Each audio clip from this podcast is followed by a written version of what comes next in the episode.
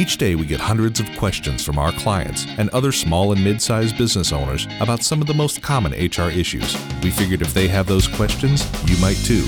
Let's provide a lifeline and share our answers to some of the most common scenarios. This is HR Rescue with your host, Jenny Stone. Here we go!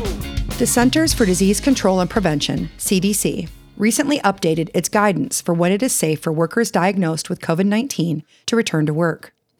Under the updated guidance, the CDC no longer recommends a test based strategy to determine when an individual may end their at home isolation, except in certain circumstances. The CDC noted that accumulating evidence supports ending isolation and precautions for persons with COVID 19 using a symptom based strategy. Specifically, it stated that people with mild to moderate COVID 19 remain infectious no more than 10 days after their symptoms began. As a result, the CDC's guidance advises that persons with COVID 19 who may have symptoms and were directed to care for themselves at home may discontinue isolation if all of the following conditions are met. At least 10 days have passed since symptom onset, reduced from 14 days. At least 24 hours have passed since the resolution of fever without the use of fever reducing medications, reduced from 72 hours and other symptoms, such as cough or shortness of breath, have improved. The practical effect of these changes is that employees may not need to remain out of work for as long as previously was the case after testing positive for COVID 19 or developing similar symptoms.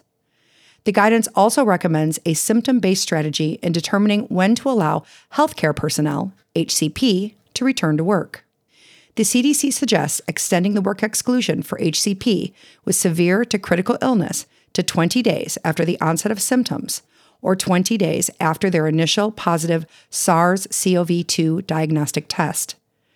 The guidance notes that asymptomatic HCP with severely compromised immune systems also should stay away from work for 20 days following their initial positive test. Thank you for joining us for this episode of the HR Rescue Podcast. Make sure you subscribe so you never miss an episode and help spread the word by leaving a review. The HR Rescue Podcast is made possible by HR Shield, the firm consulting group of Tampa, and your host, Jenny Stone. Here we go! This podcast was recorded in Tampa, Florida, and Greenville, South Carolina, and was produced by Lonnie West at LRW Media Studios. Find us in your favorite podcast app or online at hr-rescue.com.